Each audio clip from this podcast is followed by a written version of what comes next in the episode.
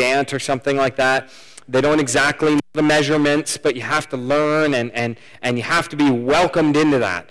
And there's great benefit to that. Now, contrast that to what you get in clickbait, right? So you find out these secrets secrets to uh, losing weight, secrets to a happy life, secrets to wealth and prosperity. And if you click through those things, you'll just discover there's a program for you to buy to make the other person rich. It's not very much of a secret. And so today, what I hope is that you don't have an experience of learning a secret that Paul shares with Timothy in the way that clickbait and these kind of systems do, but it'd be more like a, a, family secret. And what Paul does with Timothy, a young leader he's raised up and placed over the church in Ephesus. So the book of Ephesians is Paul writing to the church at Ephesus. He raised up Timothy and trained him and left him as a young pastor to oversee this congregation. And he writes the book of 1st and 2nd Timothy to help Timothy know how to lead these people, and 1 Timothy specifically. And in the close of Timothy, in the last paragraphs of his letter to Timothy, he shares this secret. He talks about some important things. And there's, there's four parts to it. And so he talks about um, this overarching theme of generosity. And he talks about pride, and he talks about trust, and he talks about doing good, and he talks about generosity. And in the end of it, he concludes that all of these things are part of true life, like really living in Christ. And so it's something he puts into the very last because he, he wants to make sure Timothy knows that this is something important to teach to the people that he's leading. Now, the interesting thing is, we as humans haven't changed so much from the people in the first century, have we? I mean, our technology, what's going on around us, and things. But as people, we all desire to have a good life. We may define good and satisfying, rich and satisfying life differently, but it's no different than the people in the first century. They, they wanted their life to be good, they wanted it to matter, they wanted to do the right things. And so Paul is helping to train Timothy to know how to teach this to his people. And so we're going to be looking at 1 Timothy chapter 6. If you have your Bibles, you can turn there starting in verse 17. We'll look at verses 17 and 19. We'll jump around some other places. If you have the Bible app, you can look under events for Country Hills Church, and you can find our church and find the scriptures there. That's especially important if you're uh, newer to church and you're not quite sure where to find uh, things in the Bible. It's laid out for you. You can follow along on the screen as well. 1 Timothy 6, uh, 17. Teach those who are rich in this world not to be proud. So we'll start there. Having money is no reason to think that you're better than another person. What you have, what you've earned, what you've kind of made of yourself, is no reason to make you think that you're better than any other person. However, we often equate money with status or what someone has or what they've earned or what they've attained with we, we might not say it out loud but realistically in society we put them at a, a different kind of stratosphere and paul is saying within the church family it ought not be that way in fact that's a pretty deep value for me when i was a youth pastor i wanted every student to come and no matter what the pecking order they were in at school that they would arrive here equal Everybody knows they have a place, they value, they matter. No one's more important than another. And Paul is saying the same thing. There is no reason for someone's money um, to cause the things that pride over money or status or what you've earned do. Because this internal feeling that you're better than someone, or, or you, because you have more, or you, you've achieved more, or at least you think that than others, that pride builds up from something that's a little more silent and, and hard to notice, but it eventually leaks out into other types of attitudes.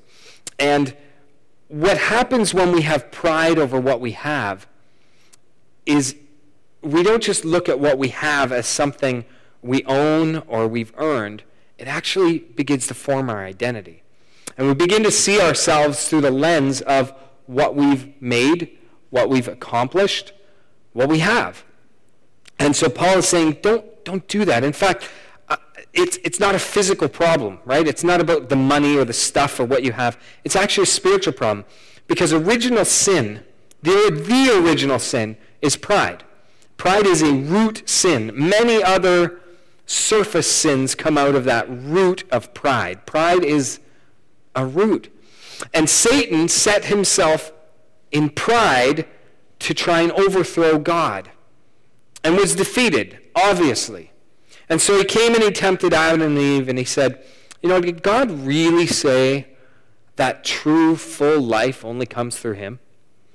The real temptation there was for Adam and Eve to have pride in themselves. That they had the ability in and of themselves to accomplish what God had set them out to do on their own to be satisfied, to find all the deep longings that God places in us. We have longings. We want to be loved and have meaning and, and know our purpose. We have those things placed inside us from God. They're not bad. But they believed that they could do that apart from God. So I'm going to find things myself, right? And that's the original sin. And that's what Paul is warning about. He's telling Timothy to help his people be aware. Be aware of what this does and also avoid the trap of what it will do in your community. Why? Why is it foolish to place our pride and our money or what we've gained or earned, the stuff we have? Well, because it's fleeting and unreliable. Back to verse 17. Teach those who are rich in this world not to be proud and not to trust in their money which is so unreliable. Their trust should be in God who gives us all we need for our enjoyment. Okay, let's just look at that, that middle part there. Money is nothing to be proud of. Why? Because money can be fleeting. The things we have are not lasting. Everyone's experienced that. You save up or you plan to buy this thing, you get it, and short after that, it doesn't satisfy quite the same a massive illustration of that happened not quite 100 years ago. In 1929, the stock market crashed, and it was the beginning of the Great Depression. And people overnight lost either everything they had or almost everything they had. Everything they've been. So think about your life. Think about your retirement, your savings, your house, your equity, your income, all the things that build this security that you live on and go about your days and don't even think about and just plan to and have things for tomorrow, gone. And so if you place your pride and worse than that, your trust, your security, your hope in those things, they're not lasting. We may not have that in our lifetime, but it's fleeting. It's absolutely unreliable. And there's a clear contrast here between placing our trust in the stuff, in the money, or the one who provides it. I mean, it, it, we would be able to say very easily, well, that doesn't make any sense. You would never place your trust and hope in a thing over the one who gives you the thing, right? Everyone knows that. We all know that. But yet we live in a very different way.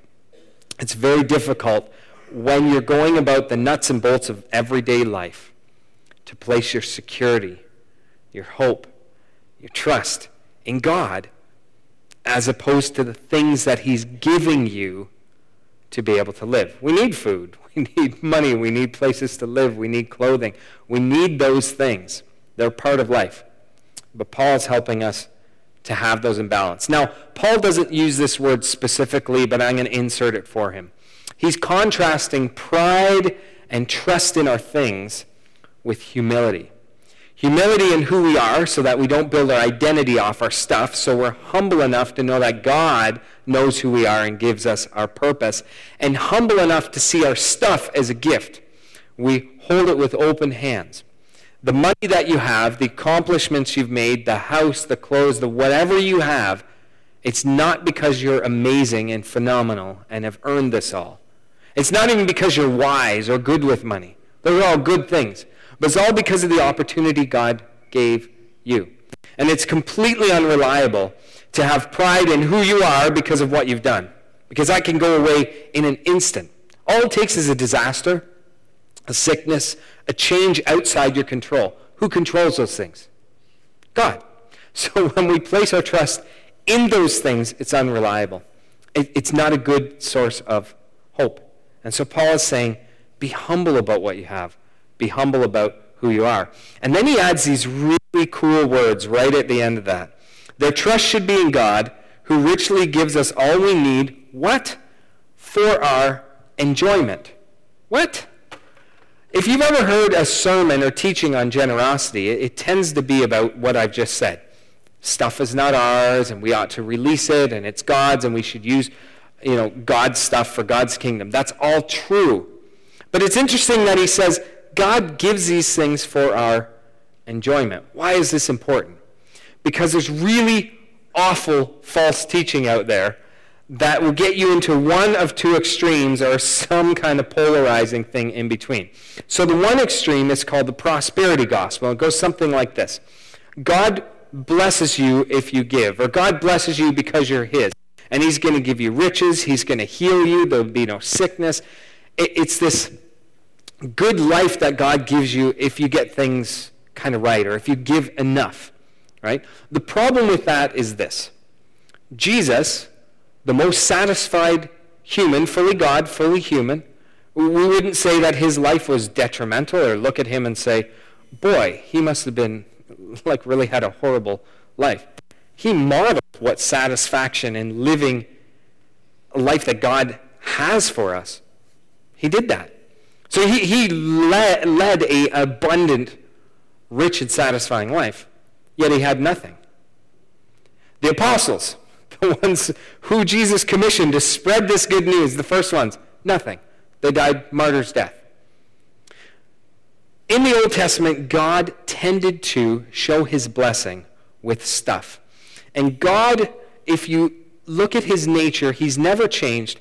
But throughout time, and as the gospel unfolds to the time where Jesus comes and the fulfillment of that, and as we wait for the full fulfillment in Jesus' return, he, as Father, treats humanity as a parent does a child maturing.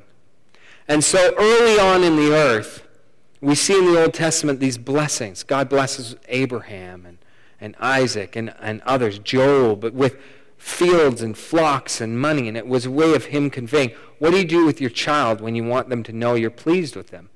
Well, you speak words of affirmation, but sometimes you give them things as well a sticker, a pencil. A, you know, it doesn't take much for young kids. And as they grow, if that's how you continue to raise them, when they're 18, they'll expect a car when they pass their exam. And maybe, maybe you do that, but most of us don't do that. And so I saw some 18 year olds looking at their parents. So, you know, I'm sorry, whatever that causes the rest of the week. So God has not changed in his nature, but how he interacts with humanity after the cross does change, not his nature. And so we can fall into this. John 10:10 10, 10 says this, "The thief's purpose is to steal and kill and destroy. My purpose is to have give them a rich and satisfying life." That rich and satisfying life, that word is often translated abundant, okay? And uh, it's the word uh, perissos, and it means extraordinary, outstanding, exceptional, beyond normal. Do you understand God wants you to have an exceptional, beyond normal, amazing life? But it has nothing to do with the stuff you have. But the opposite is true. So there's prosperity gospel on the one hand, only blessed if God's giving me all these things. I'm only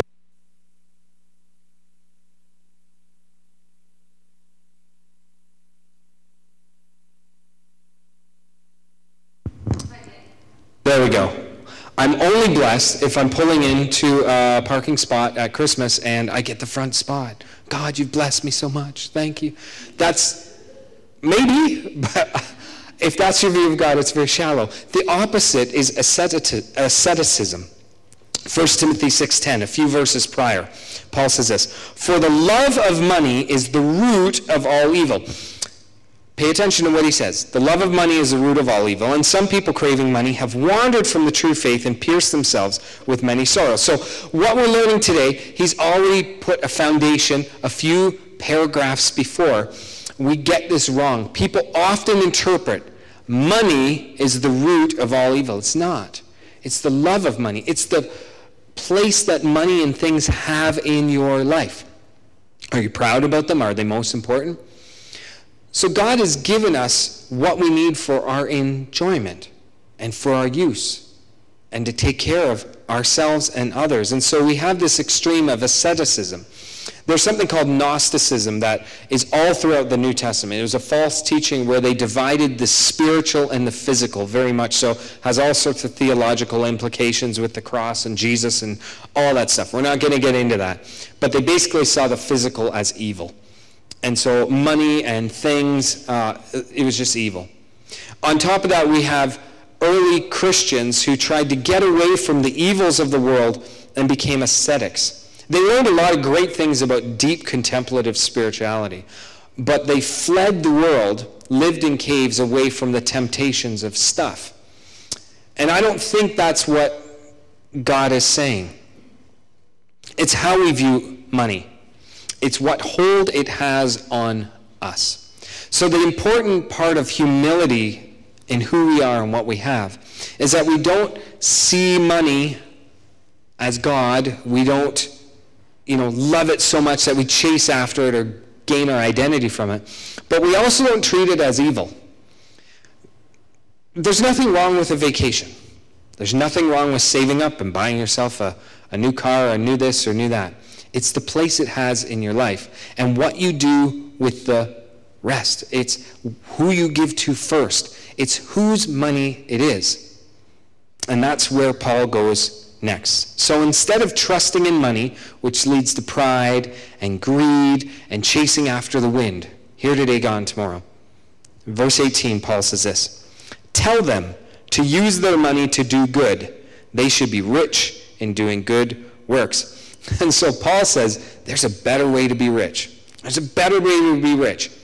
And in this passage, he's primarily speaking to those who are wealthy. Now, there's lots of teaching on generosity all throughout the New Testament and the Old Testament as well. And we go from tithing and, and law to a freedom, and we saw that in some of the verses uh, just before I started preaching, where we have a choice of what we give. We'll read that in a minute.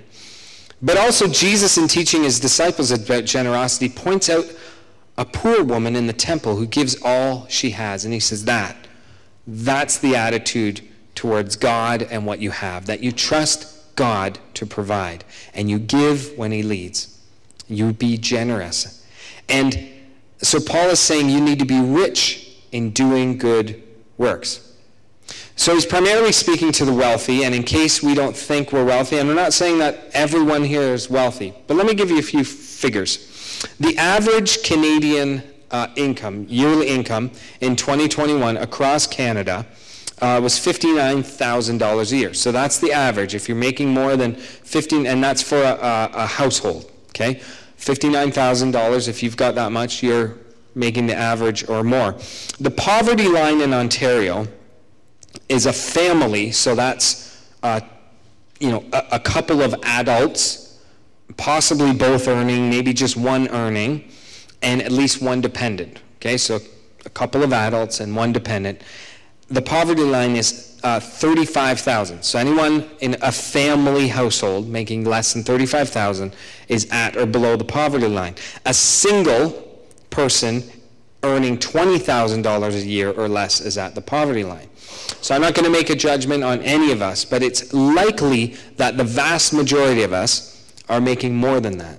And so by Canadian standards, we're not poor. Talk about the world. Africa and Latin America, their average annual income, and I put this into Canadian dollars so that it's we're doing apples to apples, $12,000.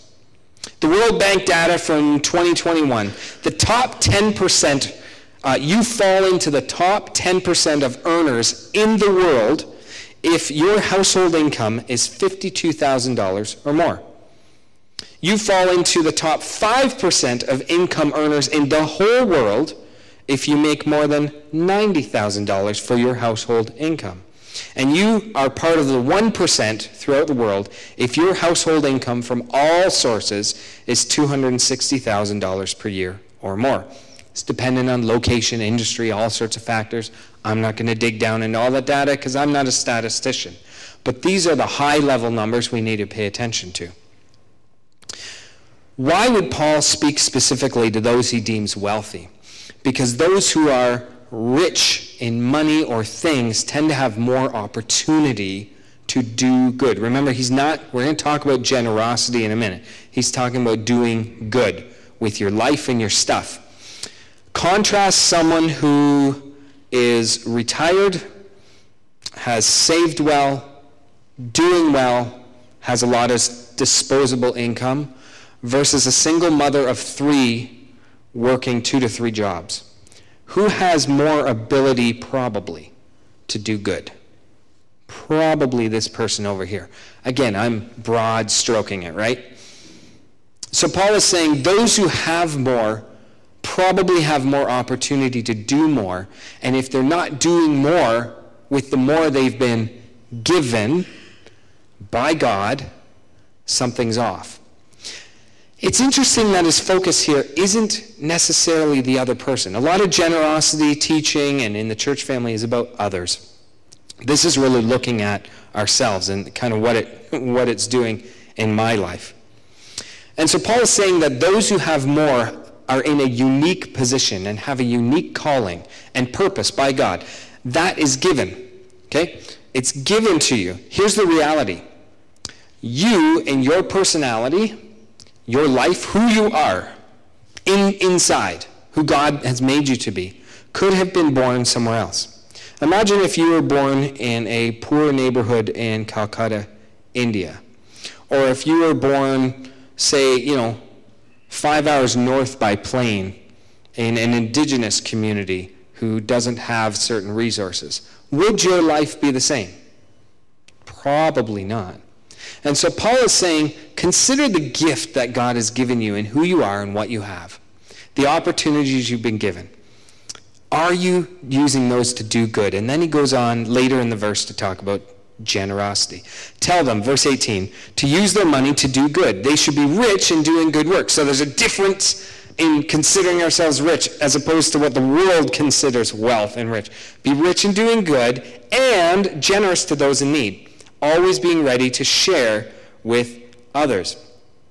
It's interesting that he makes a definition, uh, a difference between doing good and being generous. It seems like doing good is getting behind projects or, you know, maybe it's giving to the, the church or an organization. It's, it's getting behind something that can do good with your time, your energy, your money. And generosity seems to be a direct thing, where you take what you have and you use it for the kingdom in the direct life of another. And he said both of these things are important doing good and being generous. So he's saying, don't just give money, do good. Don't just do good, give some of what you have. Have this balance so that you're holding with open hands. Because we want to be humble about who we are and what we have. We want to be open handed for God to continue to place in there. God is looking for people he can entrust with things. It's for our enjoyment. It's for the enjoyment of others, and it's for needs, and it's a holistic view.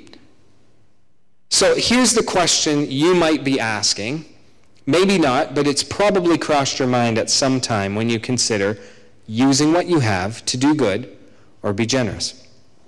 Why should I work hard and be wise about my money and give it to those who've made bad choices and who continue to use it poorly?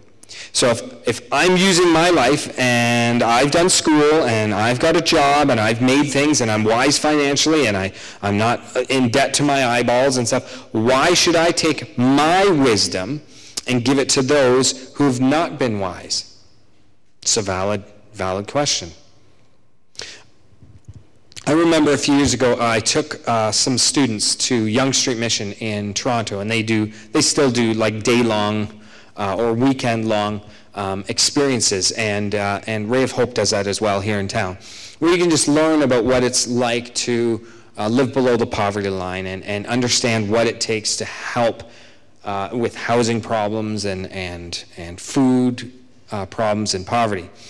And I went in with an attitude very much like this, like why should I give? You know, you know these people. It was always these people are just going to use it on uh, drugs or, you know. And, and the, uh, the man who was leading it said, you know, is it really our responsibility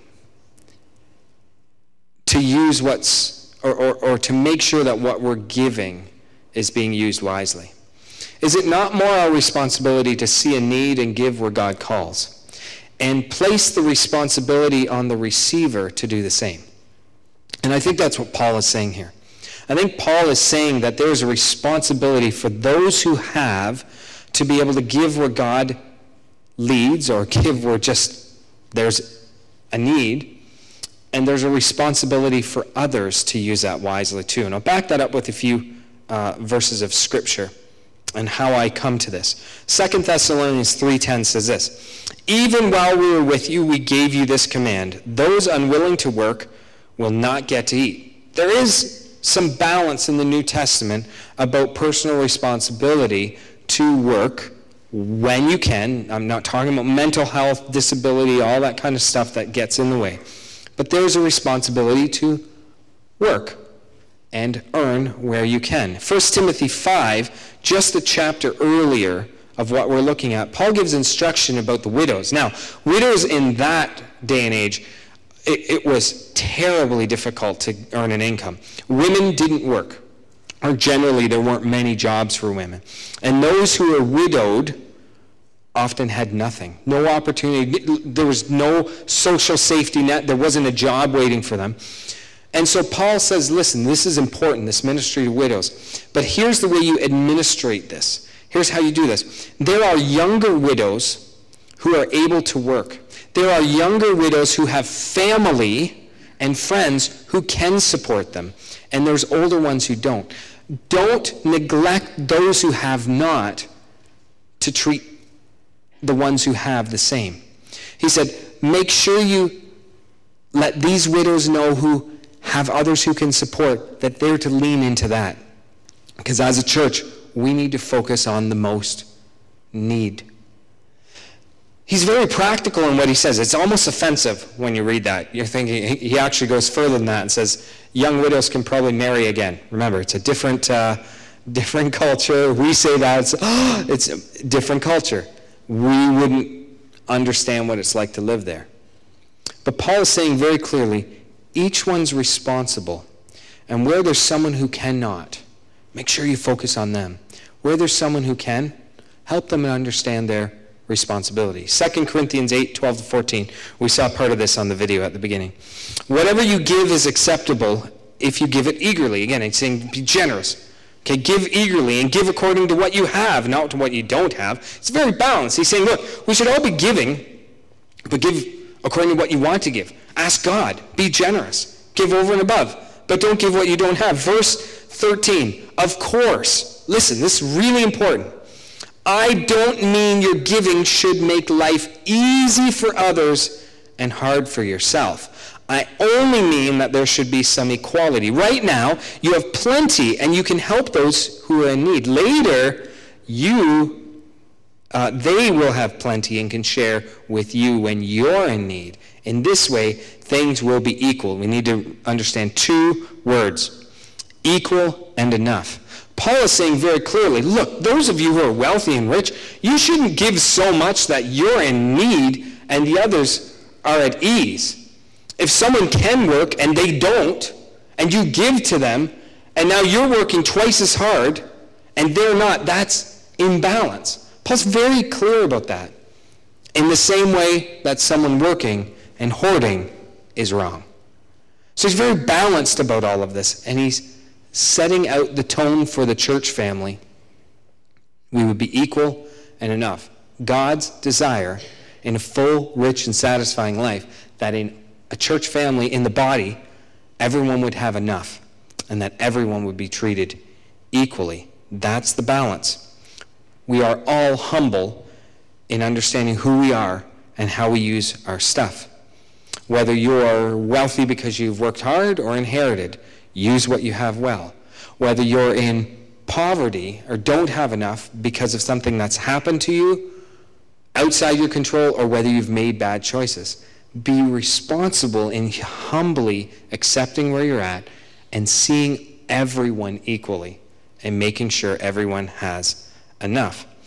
That phrase, being willing to share, he says, you know, be willing to share at the end of the verse there, is one word. It's koinonikos. So it's taken from koinonia, the word for fellowship. It's very much a church family type of word. It's only used here in the New Testament. And it suggests that sharing what we have is out of our heart as much as out of our wealth. So the sharing isn't primarily sh- sharing what we have, it's sharing our lives, opening ourselves up to one another to help.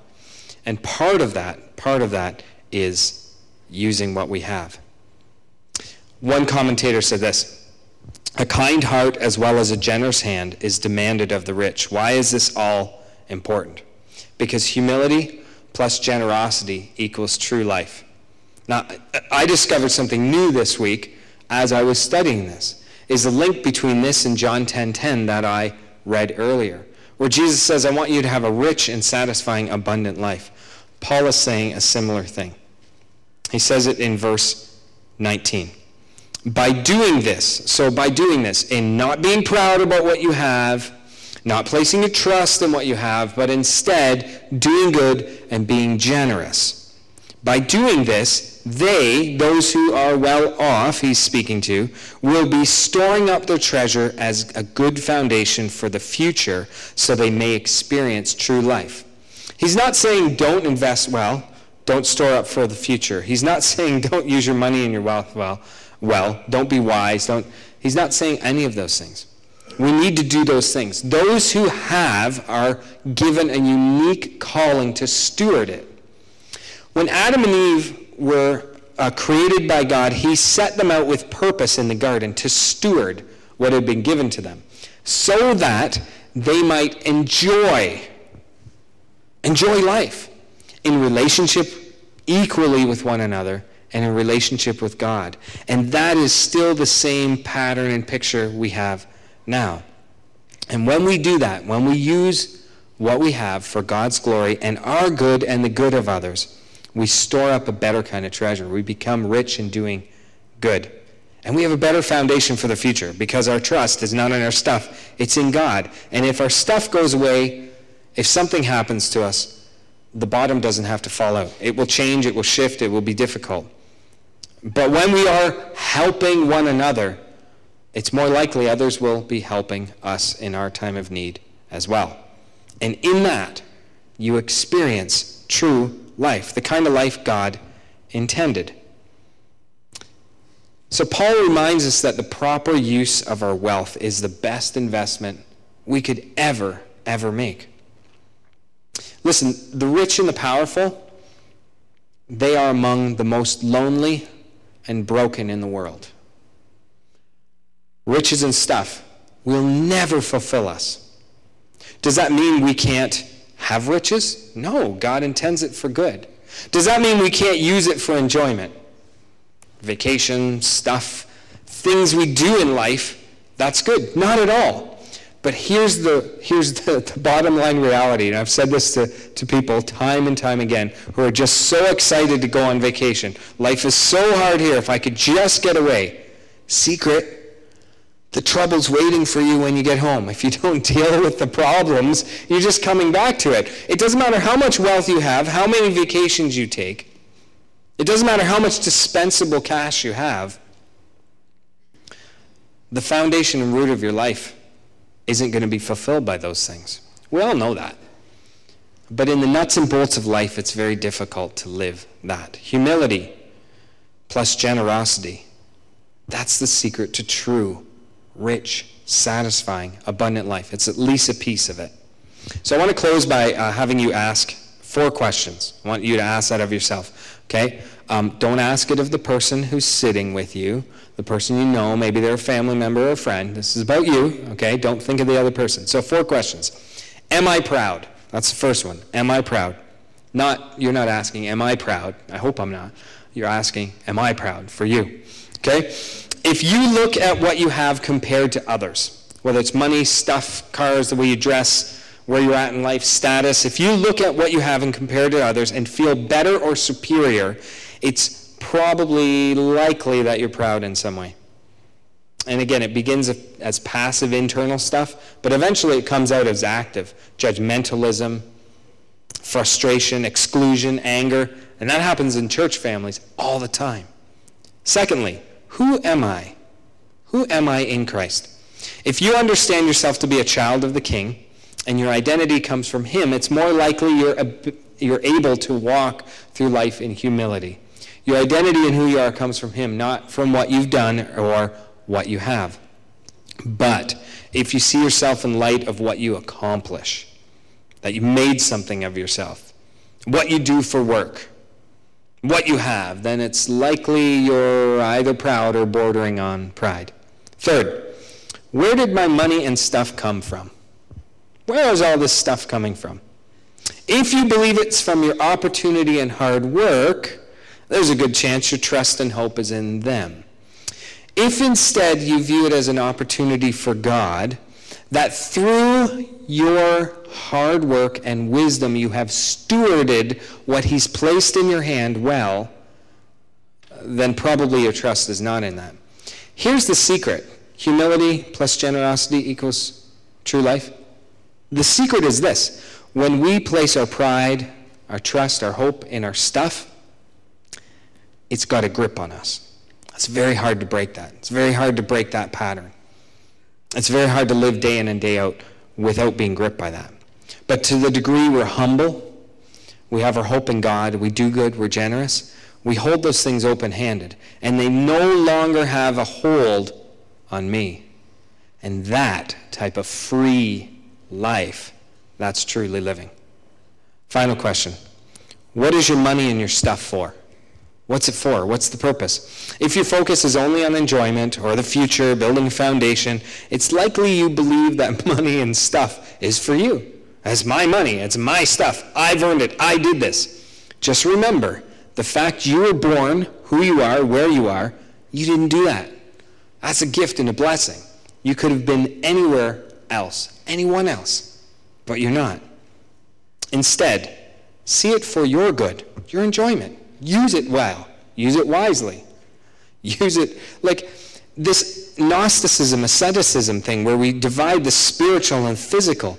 God wants you to enjoy a, a warm sunset, a good meal, a well built something that you, you buy or you create. There is pleasure in that. We're meant to experience that. We're not spiritual beings who drift around the world. We're physical, but we're physical in a physical world with others. So, what is your money and stuff for? Instead, see it for your good the good of others, and for God's glory. When those things are in harmony, then you begin to see where humility plus generosity actually equals true, rich, satisfying, and abundant life. Let's pray. Father, thanks for this um, tough teaching. It is tough. May we align uh, who we are, that we're not proud of our stuff. May we align where our hope and trust in, not in what we've earned, attained, not in the house or car or things we have built up against trouble or a rainy day, uh, but gifts from you. May we use what we have to do good and to be generous. Father, we ask that you would help those who are better off to release, uh, to be released from the grip that riches and stuff can have on us. In contrast to the rest of the world who seems to chase these things, may we flee from the evil that the love of money does in our heart, the way it keeps us from you and others. Lord, for those who have been listening this morning and can't identify with any of it because they're in such need, Lord, we pray that you would help us as a church family to see one another as equal and to make sure everyone has enough. We ask all these things in Jesus' name. Amen. Amen. Thanks so much for being with us. If young adults, if you're coming to the barbecue, you need a ride, just meet me somewhere at the back and wait for me. We'll make sure you get a lift uh, out of here. We're looking forward to that. Thanks so much for joining us today. If you're able to stack the chairs